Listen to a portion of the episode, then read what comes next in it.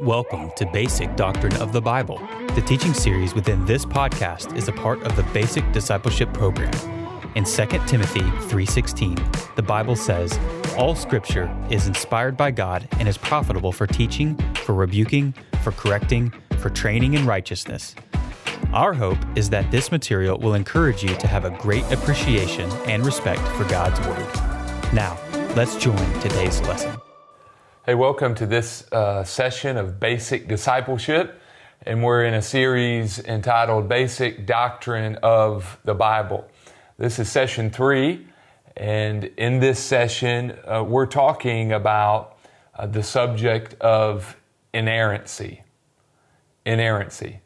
In order to have a strong appreciation and love for God's Word, Christians must be convinced of this doctrine we call the doctrine of inerrancy.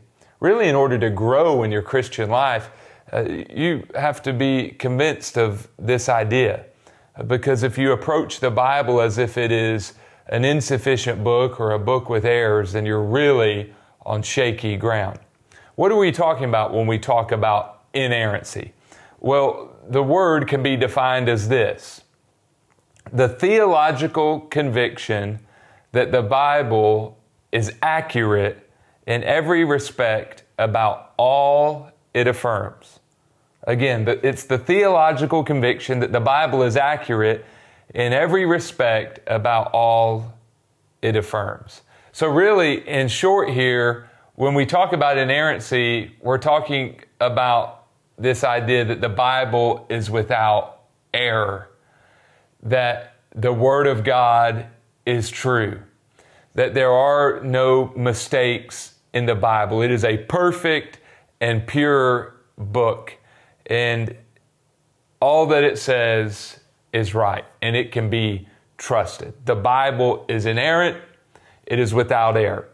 Now, obviously, there's a lot of debate about this subject, debate coming from unbelievers and even believers as well.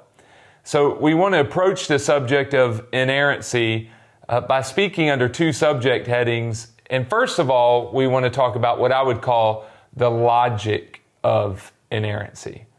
The logic of inerrancy.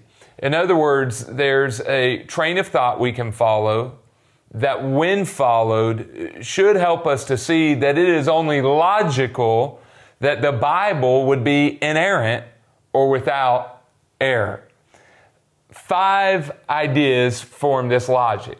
Uh, first of all, God inspired Scripture. God inspired Scripture. Now, if you haven't listened to session number two in this series, go ahead and press the pause button, go find that episode and watch it. Because in session two, we talk about the doctrine of inspiration, this idea, 2 Timothy 3.16, 2 Peter 1.21, that Scripture was inspired by the Holy Spirit.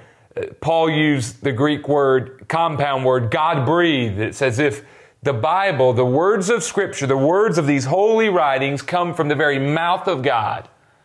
And Peter talked about in 2 Peter 1.21 how prophets were moved along by the Holy Ghost when they recorded Scripture. And when we read 2 Peter 3.15 through 16, we learn that in the early church, the, the holy, the, the church, excuse me, had a high view of scripture wherein they regarded it as coming from God. And so when we look at what the Bible says about the Bible, we come away with this idea it is inspired by God. Now, that's our basis, our ground zero in our logic of inerrancy. We take this next step towards inerrancy with this thought. Not only is, did God inspire Scripture, but number two, God is perfect. God is perfect. Jesus affirmed this reality in Matthew 5 48. He told us that there that our Heavenly Father is perfect. He has an impeccable, flawless character. All his ways are righteous and just. God does not lie.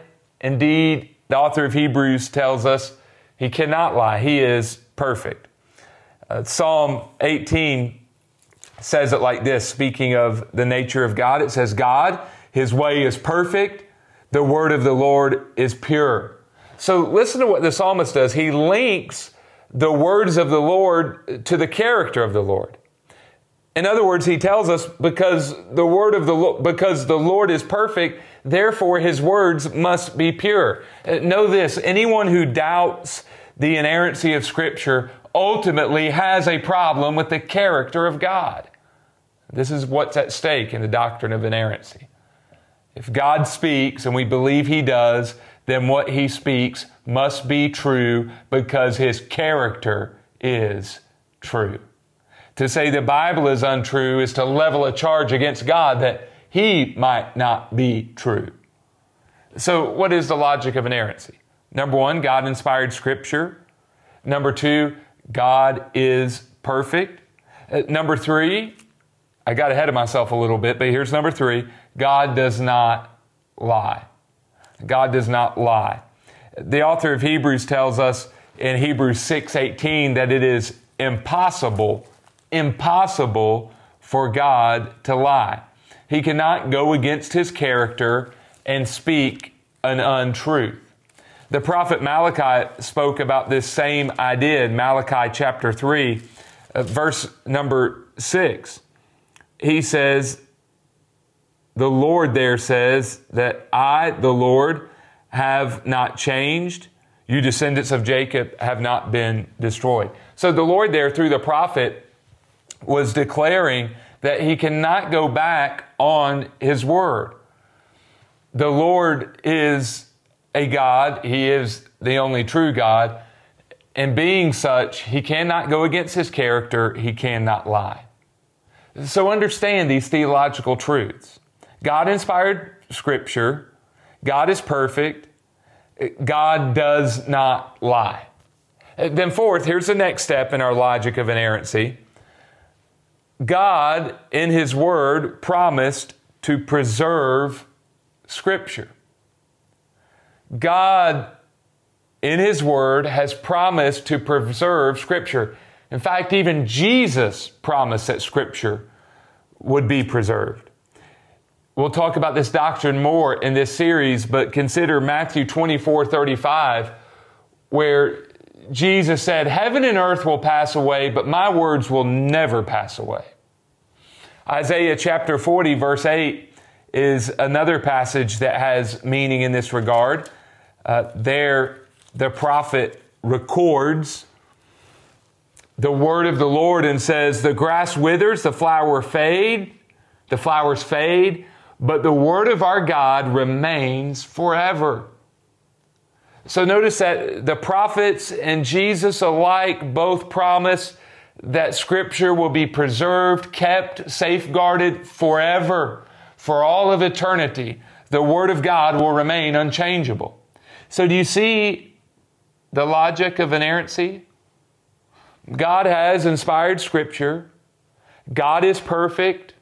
God does not lie. He has promised us that He would preserve His Word. Therefore, that brings us to point number five, our conclusion when it comes to the logic of inerrancy. And our conclusion is this number five, fifth step in the logic of inerrancy the Bible is without error. If God inspired it, and God is perfect, and God does not lie, and God promised to keep His word, to preserve it, then we draw the conclusion that His word is without error. Psalm 12:6 gives us a great promise here. The psalm saying concerning the psalmist, excuse me, saying concerning the word of the Lord, and he said, "The word of the Lord, the words of the Lord are pure words, like silver refined in an earthen vessel, purified seven times." Know this great doctrine, believer. You can trust the Bible. You can establish your life upon Scripture. Though so many things in the world may change, the word of our Lord never changes. Though friends may fail you, though the seasons of life may be unreliable, know that the word of God, the Lord is reliable. It is a rock. Every time you open the pages of this book, you read truth from Creator God. When you don't know what to do in life, you have an infallible witness in the pages of the Bible. You don't need to doubt. You don't need to run to humankind to try to get wisdom and advice. You don't need to play the role of a skeptic and wonder, is this part of the Bible legit or is it not? You can settle your soul on the fact that Scripture is inerrant and without error. And in life, you can have wisdom, you can have strength, you can have joy, peace, direction in life because you have a flawless book from God called the Bible. This is the logic of inerrancy. I like what J.C. Ryle said, the former Bishop of Liverpool, who ministered uh, during the 19th century a time in which his mother church, the Church of England, was undergoing great change. And he witnessed firsthand people making attacks on God's word. He was really the last stalwart to hang in, last stalwart who stood for the word of God to hang in with that denomination as it compromised God's word. And so, such a man of character and such strength and such a high regard of the word of God. And he said this when it comes to the doctrine of inerrancy. He said, If the Bible told me that Jonah swallowed the well, I would believe it. We know that the well swallowed Jonah, but Ryle flipped it backwards, speaking kind of tongue in cheek uh, to make a point and to express his trust in the Word of God. He believed that every word, every story was true. And let's have the spirit of the Apostle Paul in the book of Romans. Let's let God be true and every man a liar. And let's have a high view of Scripture and believe that it's without error and trust it as a lamp unto our feet and a light unto our path. The logic of inerrancy. God inspired Scripture. God is perfect. God does not lie. He promised to preserve Scripture. Therefore, the Bible is without error. Let's talk secondly about this. Let's talk about how, let's, let, us let us talk about some lessons from inerrancy. And I'll give these to you quickly by way of application. Number one, the Bible is truth. I've already stated this in so many ways, but the word truth uh, speaks of what is real. One has defined the Greek word translated truth aletheia in the New Testament, one has defined that word as the real state of affairs. Know this because the Bible is without error, when you read it and when you study it, you discover the real state of affairs. You discover who God really is. You discover who you really are. You discover what life is all about. You discover what's gone wrong with the world and how it can be made right. The Bible is truth. And Jesus believed this he even taught this. He said, when praying for us, Lord, sanctify the church by your truth. Your word is truth. So be careful when you start to doubt the Bible. Uh, Jesus taught and believed that the Bible is truth. John 17, 17. Uh, the Bible is truth. Number two, we could say the Bible is trustworthy. The Bible is trustworthy. Now, I have uh, many books, and I love to read books. I, am usually reading a few books at a time, perusing, reading slowly. But I know this when I get up in the morning and I open my Bible, I'm opening a book upon which I can base my soul. This book is an anchor for my soul. It never speaks error, it won't mislead me. I've got to be honest, some mornings, it, it, it's time for my morning devotional time, and I might be tempted to read the newspaper. There's some mornings like I'm really enjoying that other good book I'm reading. It I kind of want to open it this morning and see what happens next. But then there's almost this restlessness in my soul like, Patrick, you can't do that. You need to place the Bible first. Why? Because it's the only book without error. It is the only sure and trustworthy source for salvation and wisdom for all of life. The psalmist said this Psalm 119, 160. The entirety of your word is truth. Each of your righteous judgments endures forever. Now, there's not many things that endure forever. Some have said the only things that will last forever are souls and the Word of God.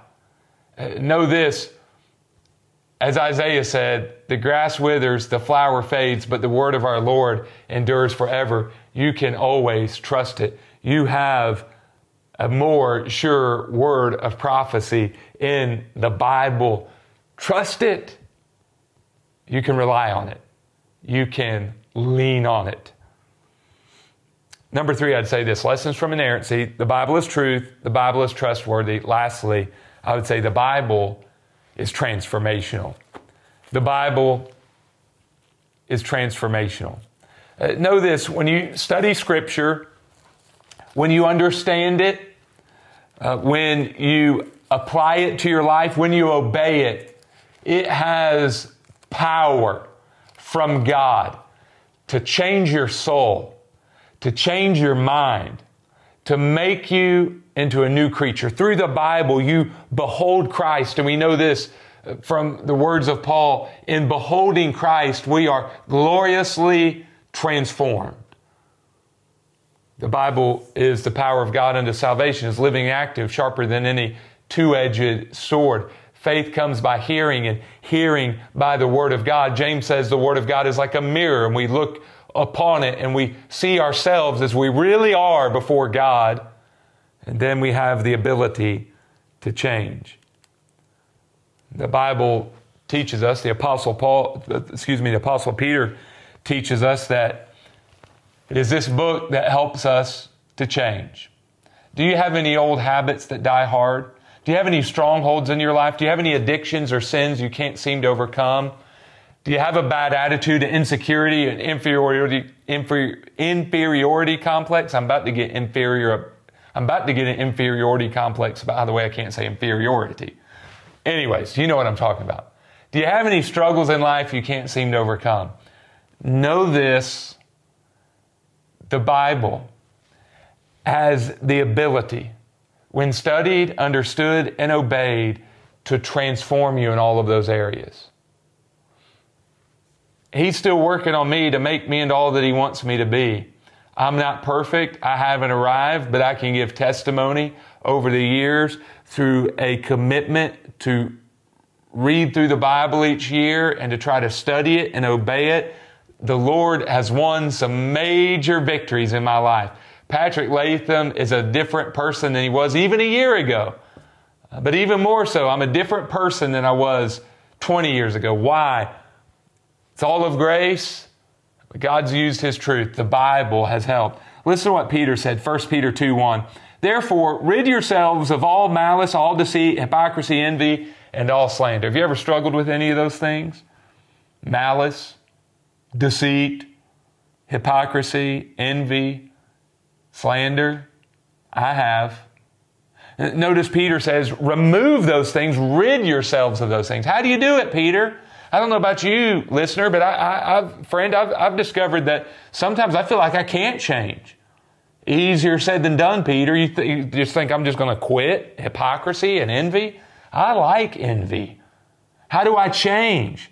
He tells us, he goes on in verse 2, if you just stop there, you would miss out on how sanctification really happens in the Christian life. Peter continues, verse 2, he says, like newborn infants, desire the pure milk of the word so that you may grow up into your salvation. Notice what he shows us. The word of God is a means, a method, a mechanism for spiritual transformation. So, friend, rest your soul upon it. Know that it's a rock. Know that the Word of God is perfect.